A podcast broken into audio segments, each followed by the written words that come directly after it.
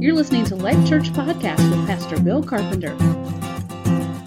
Today's scripture is taken from 1 Thessalonians, beginning in chapter 4 with verse 13 and concluding in chapter 5 with verse 11. But we do not want you to be uninformed, brothers, about those who are asleep, that you may not grieve as, as others do when you have no hope. For since we believe that Jesus died and rose again, even so, through Jesus, God will bring with him those who have fallen asleep. For this we declare to you by the word of the Lord, that we who are alive, who are left until the coming of the Lord, will not precede those who have fallen asleep. For the Lord himself will descend from heaven with a cry of command, with the voice of an archangel, and with the sound of the trumpet of God. And the dead in Christ will rise first. Then we who are alive, who are left, will be caught up together with them in the clouds to meet the Lord in the air. And so we will always be with the Lord. Therefore, encourage one another with these words. Now, concerning the times and the seasons, brothers, you have no need to have anything written to you. For you yourselves are fully aware that the day of the Lord will come like a thief in the night. While people are saying there is peace and security, then sudden destruction will come upon them, as labor pains come upon a pregnant woman, and they will not escape. But you are not in darkness, brothers, for that day to surprise you like a thief. For you are all children of light, children of the day. We are not of the night or of the darkness. So then, let us not sleep as others do, but let us keep awake and be sober. For those who sleep, sleep at night, and those who get drunk are drunk at night. But since we belong to the day, let us be sober, having put on the breastplate of faith and love, and for a helmet, the hope of salvation. For God has not destined us for wrath, but to obtain salvation through our Lord Jesus Christ, who died for us so that whether we are awake or asleep, we might live with him. Therefore, encourage one another and build one another up, just as you are doing. God's Word. Well, hey, good morning, Life Church. So great to be with you again, and uh, just honored to be bringing the Word of God to you this week. Uh, I'm really excited about the text that we get to be studying together today, because this text is really all about encouraging you and getting you to continue encouraging one another during the times that we're living in. Uh, this past week, I've been rereading The Great Divorce by C.S. Lewis. And uh, in this book, you know, it's a fascinating concept. He writes the story of a man who winds up in hell and he's getting on a bus to take a trip to heaven. And as only Lewis can do, he describes the people in both places with just such vivid imagery. Uh, the people in hell he describes as um, you know, they're waiting in line to get on this bus to go to heaven, and they're grouchy and they're grumbling and complaining and fighting and bickering with one another. And, and he describes them as kind of a dark, dingy, shadowy people, almost like ghosts, almost like the stain of where a person used to be. And he contrasts that with the people of God's kingdom, the kingdom of light. And once they get to this kingdom, he says there weren't any people there, but they, when the people started coming, they could see them from such a long way off. Uh, they were incredibly bright. And as they got closer, Lewis says, like, it became painful for them to look on them that these people were just so incredibly stunning and brilliant. He describes them as solid, ageless, powerful, and radiant. But over and over again, he refers to these people of God's kingdom as the bright people. No doubt Lewis's imagination was fueled by all the scriptures that contrast God's kingdom to the kingdom of the evil one. So, God's kingdom being the kingdom of light or the kingdom of the day, and the enemy's kingdom being the kingdom of darkness or the kingdom of night. And in our scripture today, the same is true of our text, where Paul calls us children of light or children of the day. And just as in Lewis's writings, the Apostle Paul is saying that we are those bright people even now. We are children of the light, children of the day, that in the midst of this dark and broken world, the light of God's kingdom has started breaking through, and it's breaking through in those of us who believe. It's an uncontainable light. And though his kingdom hasn't fully arrived yet, it's not exactly here, it's not in its entirety yet, it's, it's coming, and we can see that it's coming because it's starting to crack through in his people, children of the day. So that's us. That's our identity according to the Apostle Paul. And as children of the day, belonging to God's kingdom, Paul wants to encourage us to be encouraging one another in several different things. And so we're going to look at that. Now, maybe you missed it as Pastor Bill was reading the text that, that this scripture passage um, is about encouragement. You know, you can get lost in hearing the, all, the, all the terminology about Judgment Day and the day of the Lord, and it sounds pretty um, heavy and uh, sober minded, but it really is about encouraging one another. Paul says twice in this, um, these two passages that we read kind of back to back, the end of chapter 4 and the beginning of chapter 5, he says, encourage one another with these words. And you might say, well, Pastor Dave, how is, how is this supposed to be encouraging? You know, this passage sounds so serious, so heavy. Can't we talk about something lighthearted, something fun today? But Paul says this is exactly the kind of encouragement that you need for times like these. And maybe you're like most people today you're needing a little encouragement. I know that I have been. Everything has been looking pretty grim.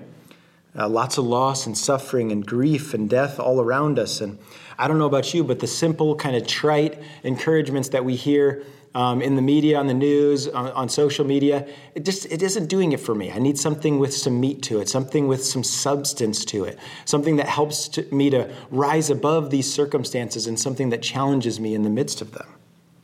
And that's what Paul is aiming for here in his letter uh, to the Thessalonians. His words here were intended to bring comfort and encouragement to the church at Thessalonica.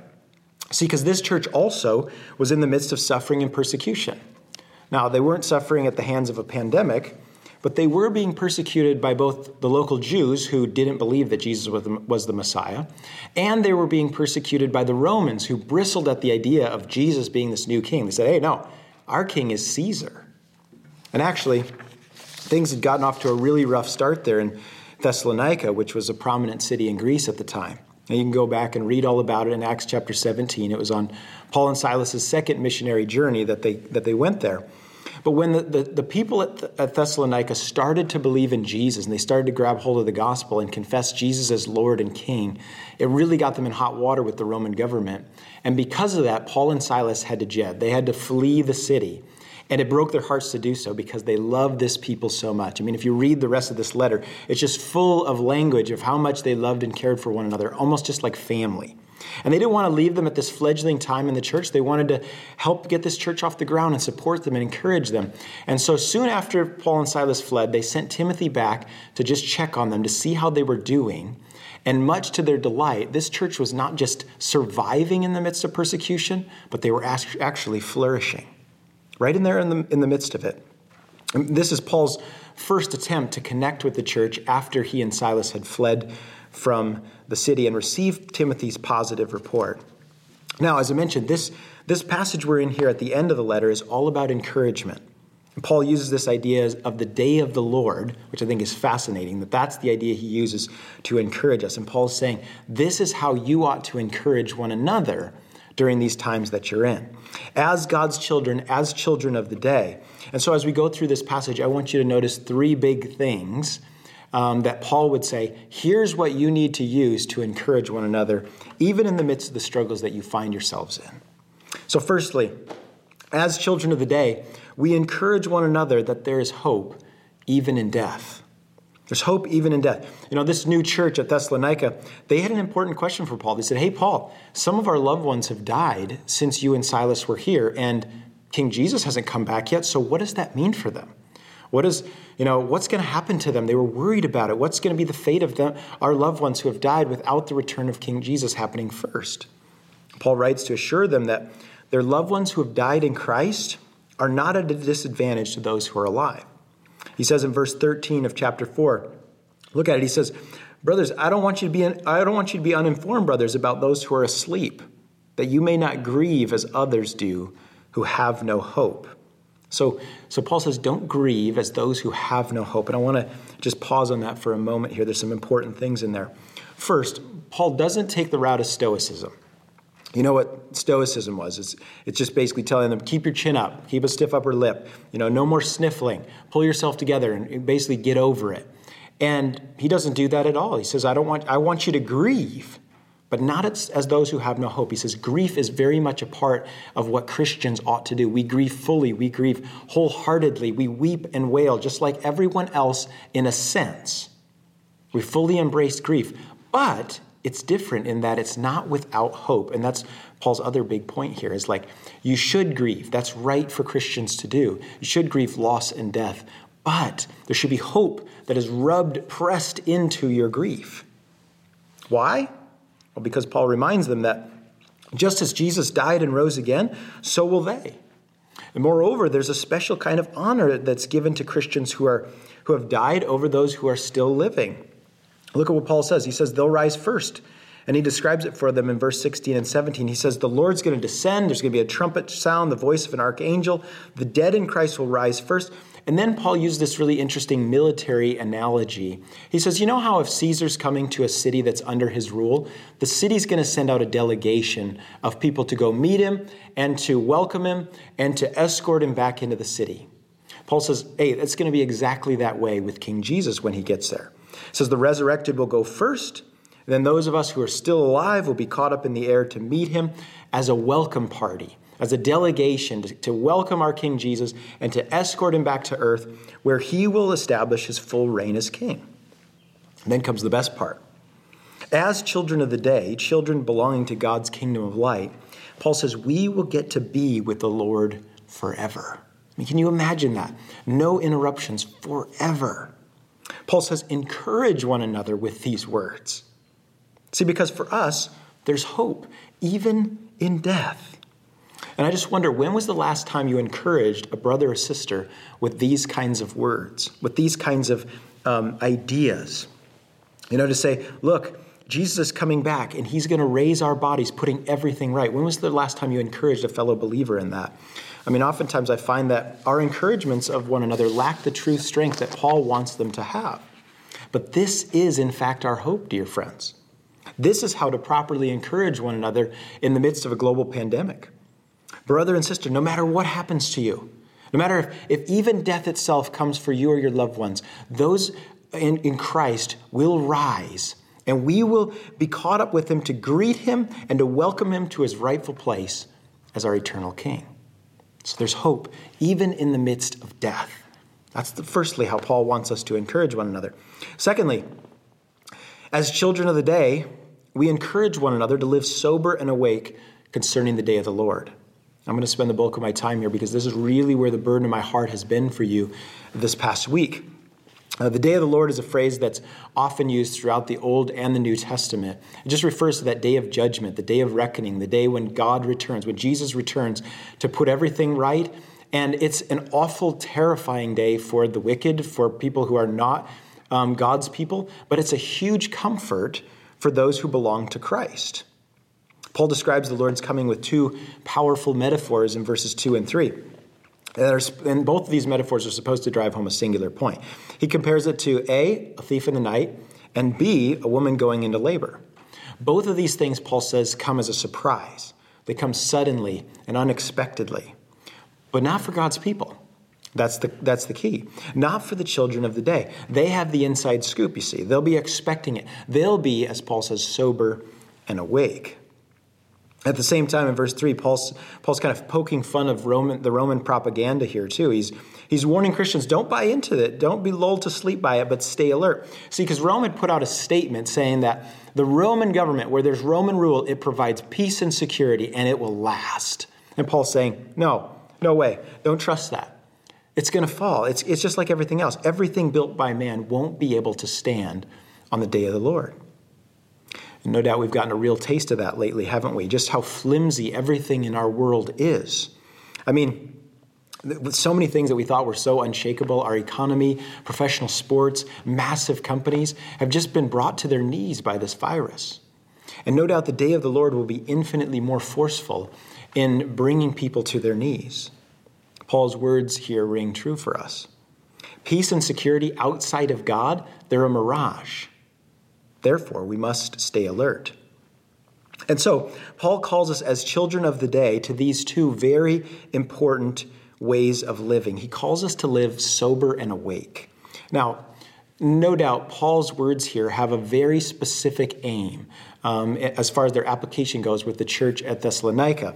Because, see, when Paul met these people, they were polytheists, taking place in all kinds of crazy pagan worship practices. Many of them included um, drunken orgies as part of their worship practices. And Paul's saying, like, look, those are practices of people of the night.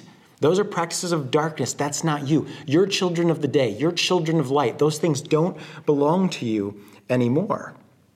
And since the day of the Lord is coming, Paul's saying, the eternal day where Jesus Christ reigns and he's the lamp and there's no more night in the new earth, Paul's saying, I want to encourage you to live like that now. I want to encourage you to live holy lives, sober and awake, ready for the return of your King.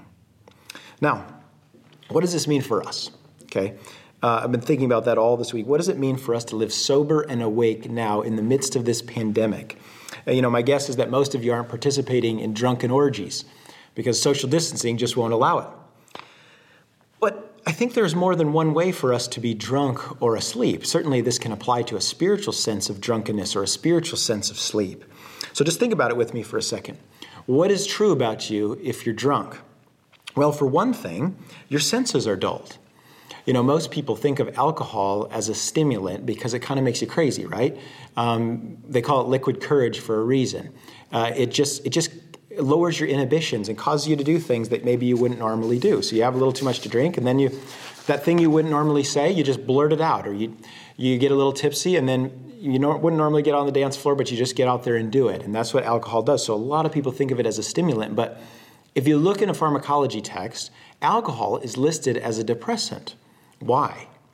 Well, it's listed as a depressant because it actually depresses parts of your brain that are involved with cognitive functioning so that you can't take in as much of reality, right? It limits the amount of reality that you can take in. So you, you can't be fully aware that you're a terrible singer or a terrible dancer when you're drunk.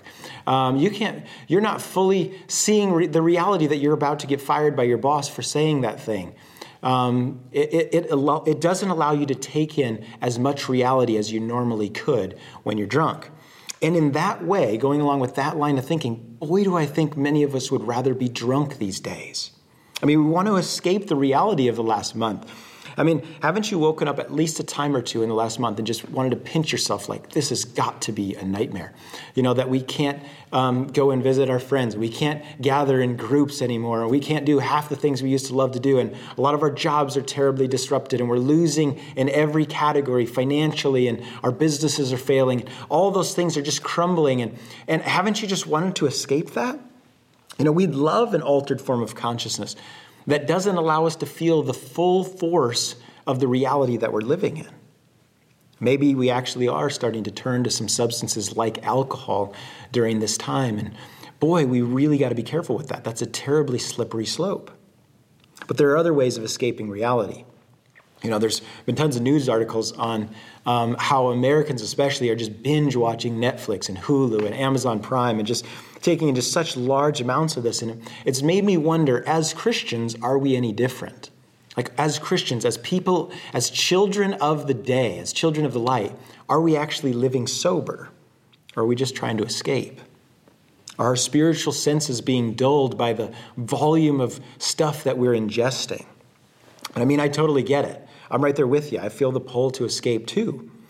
But that's why I think Paul's words have so much to speak to us here in our current predicament. And please don't hear me saying it's wrong for you to watch a movie or, catch some TV. Not at all, not one bit.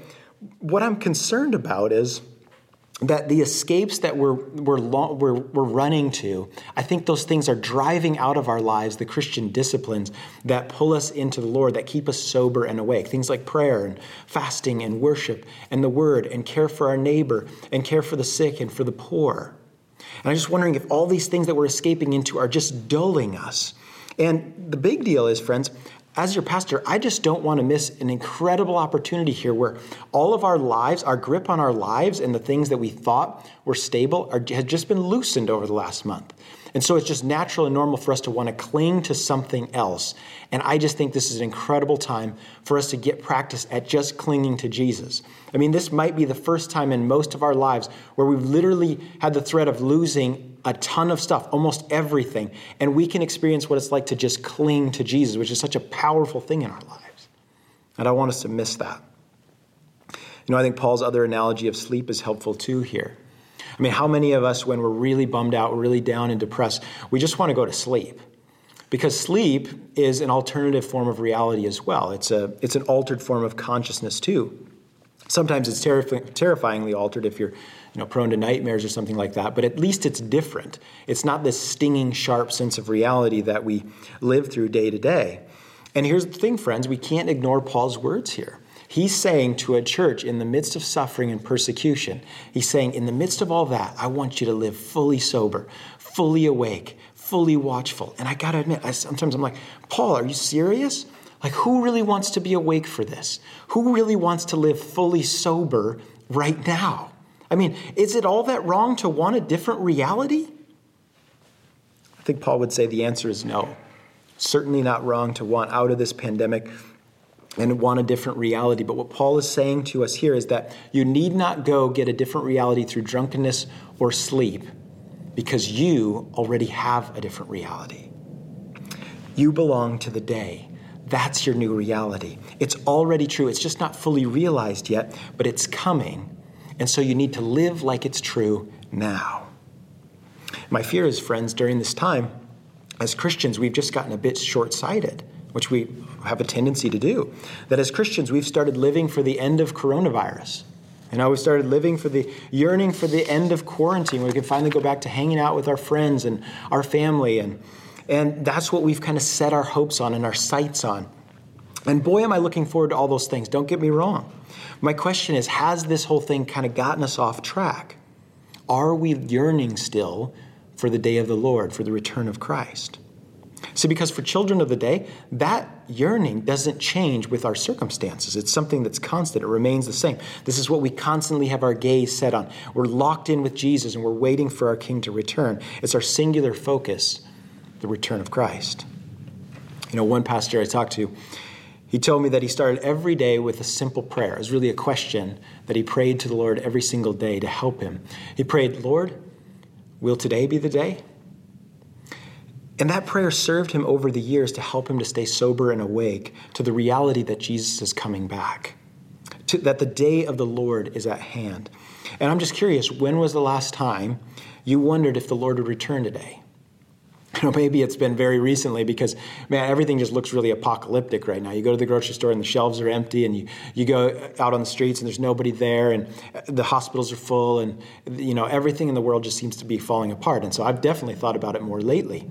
But my guess is that most of us still, even in the midst of this pandemic, we really believe that tomorrow morning we're going to wake up in our beds and tomorrow is going to be much like it was today without much thought of when our Lord is coming back. And see, the problem with that, the big problem with that is that if we don't keep the end in mind, if we don't have the end in view, it changes very much how we live in the present. And that's what I think Paul is getting at here today. You know, I was listening to a sermon by Mark Dever, who pastors Capitol Hill Baptist in Washington, D.C., and he said this that just stunned me. He said, Churches do more and more to comfort us in this life and less and less to prepare us for the next. And I just said, Oh Lord, please don't let that be Life Church. Don't let that be us because certainly we want to comfort you right now. So we just want to like help you in any way that we can. We love you. We care about you as your pastors, as your shepherds. But Paul would argue and he would insist that the best way for us to comfort you, the best way for us to encourage you, is to point you to the return of Christ, to point you to your hope that is there. My question for you today is Are you living sober and awake? Are you escaping, dulled, and asleep? Grasping for a different reality. Paul reminds us to encourage one another today. You have a different reality. You're a child of the day. Now, finally, brings us to point number three. Because Paul knows it's not enough just to tell us to live into our new reality as children of the day, sober and awake. He's got to tell us how to do it. And, and he reminds us again to encourage one another in this in verses 8 through 10. Paul says, As children of the light, we're to encourage one another to put on our armor of faith, love, and hope. And the fact that Paul says we need to put on some armor gives us a clue this is not going to be a picnic. This is going to be a fight. Uh, the enemy doesn't want you doing this. He wants God's children dulled, asleep, or at least not fully living into their identity. We must expect the attacks of the evil one to get us off course here. He would like nothing more than to get our eyes off of Jesus and onto the pandemic or onto something else, just surviving right now. That's why we need our armor. This isn't the full list that Paul gives us in Ephesians 6, but this armor is defensive only. And so notice it covers just our essential organs. It's just a helmet and a breastplate.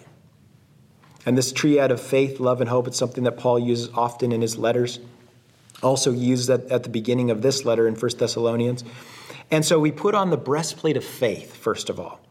Faith is how we take hold of the promises of our King Jesus. It's what activates all that's important in our lives. We have nothing if we don't have faith. Another good word for faith here is the word trust. It can almost be used interchangeably in the Greek. And often that's helped me to think of faith in this way that really to put our faith in the risen Lord is simply to trust Him.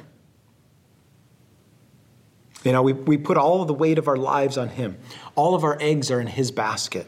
You know, all of our chips are on Jesus. In other words, like we say, look, if Jesus isn't who He said He is, we're going to be damned with Him forever. Like there's no plan B. It's all riding on Jesus. That's what faith is. And that's what we push, push each other towards during these times. We say, brother, you got to trust the Lord. Sister, hey, your life is in God's hands. He's got you, He's going to care for you. That's another important component of the breastplate we put on love. And you know, the same triad, faith, love, and hope, is listed in Paul's famous chapter in 1 Corinthians, the love chapter. And there we're told that love is the greatest of these three. And I'm just wondering how are we encouraging one another in love? How are we putting others' needs before our own right now? How are we reaching out to those around us in our communities? I love that we got to read some church history this past week for the table. But as we read about the church in history through pandemics, we read that, my goodness, they've advanced the gospel because they were willing to lay down their own lives for others. They were willing to put others' needs ahead of their own. And I know most of you are just being told, stay home right now. That's your main duty. And if that means loving our neighbor, that's what we'll do. But just begin praying about that, thinking about that. How can you reach out, encourage one another, pray for one another, um, strengthen those around you, both believers and non believers? And then finally, we put on hope, and specifically the hope of our salvation. And as usual, when the New Testament uses this term hope, it's not just, oh, I kind of hope so kind of a hope, but it's a confident expectation of future good. It means when you look down the hallway of your life, you see that the future is incredibly bright. That's what hope is, and that's the truth for the children of the light. Maybe dark all around you, pitch black, but you know the dawn is coming. God's salvation for you is sure. As Paul says, God has not destined us for wrath, but to obtain salvation through Jesus Christ, who died and rose again, that whether we're awake or asleep, we might live with him. And see, friends, here's the truth you really need to remember. We weren't always children of the day, we weren't always children of light. There was a time, the scriptures tell us, when all of us, every single one of us, walked in darkness as children of wrath. But Jesus Christ, who is the light of the world himself, he declared it about himself. On the cross, he took all of our darkness. You remember from the gospel accounts that when Jesus hung on the cross, something incredibly strange happened. The whole land became pitch black, dark for about three hours. Why was that? Well, it's because at that moment, all the blackness of our sin was being poured into Jesus' own body. And for a moment, his light went out. He actually died.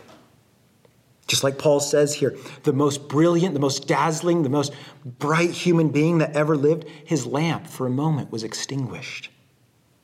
But three days later, that light which cannot be contained rose from the grave, triumphing over darkness once and for all. And he did this, the scriptures tell us, so that he could take us out of darkness and into his marvelous light. I don't know where this message finds you today. You know, maybe you had this message sent to you somehow. Um, emailed to you and you're not a Christian and you're panicking and you're, you're really in a lot of anxiety. You're freaked out about this whole deal because you don't have hope in the face of death, like Paul's talking about here.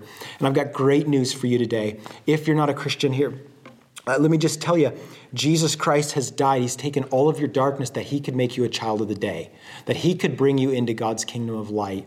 And I just encourage you, reach out to the person who sent it to you. You can go online at our, our website, lifechurchsiouxfalls.com, and get in touch with us. We'd love to help you in getting introduced to Jesus. For those of you who are believers today, I just want to ask you to make some space in your week to do a little bit of an inventory on your life. And, you know, I don't want this to be super judgy, super legalistic. Uh, I don't want you beating yourself up here. This is not about legalism. This is about finding life in Jesus. This is about walking in our true identity in Him. But we ask some simple questions of yourself this week and just give yourself some honest answers. Maybe, maybe do it over Zoom with a, a close friend or trusted believer. Number one, am I living into my true identity as a child of the day? And maybe your answer right up front is, Pastor Dave, absolutely not. I like I've totally been living in darkness. I've totally wandered off the path. I've gone back to all my old stuff. And if that's you today, I just I would just encourage you, like God has grace for you today. In Jesus, Jesus took your darkness to give you his light. But don't start by just trying to fix yourself. Don't just run off by yourself and try to fix yourself. Start with your new identity first. Start with God has made me a child of the day. Therefore, I behave like this. And you'll notice Paul always does that in his writings. He's always saying, You are saints. You are righteous in Christ. You are children of the light, children of the day. Therefore, behave like this. We don't start by trying to behave so that God will make us something. We start by what God has made us, and then we work from there. All right? Secondly, will you ask yourself, is my life bent around the return of King Jesus? See, because like I said, if, if our life is aimed at something else, just surviving coronavirus or getting that promotion or you know whatever that thing is, it tends to affect everything that we do right now. So it's critically important to ask yourself like, what is my life aimed at? What's the end goal here? Thirdly, am I awake and sober or am I dulled and escaping?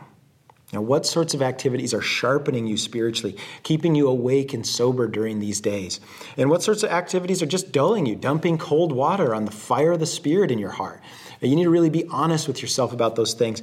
Trim out what's not working and add in those things that really um, are keeping you awake and sober.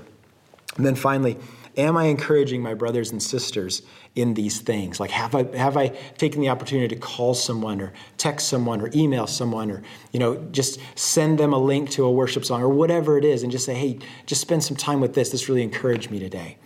Um, my prayer for you this week, friends, I've just been praying this week that you would have hope in the midst of grief. I really pray that for you this week, that there will be hope in the midst of grief. It's not, it's not going to be possible to get rid of the grief, but that there be hope in the midst of it. That you would stay sober and awake, and that you would arm yourselves with this spiritual armor of faith, love, and hope, and that you would encourage one another in these things as children of the day, because that is who you are. Amen? Let's pray. Our Father, we thank you for this text uh, that encourages us today. And we thank you for the reality, Jesus, that you are our King, you're coming back, and that we can hope in you, even in the midst of suffering and in the face of possible death. Lord, we trust you today. We put our faith in you. We ask you to help us to live sober and awake. It's not our natural inclination, it's not our tendency, Lord, at least not in our flesh. So help us to live according to the Spirit and to pay attention to what the Spirit's doing in us. We trust you, Holy Spirit, that you are powerful and that you can work these things into our lives for your glory and for our good. It's in Jesus' name we pray. Amen.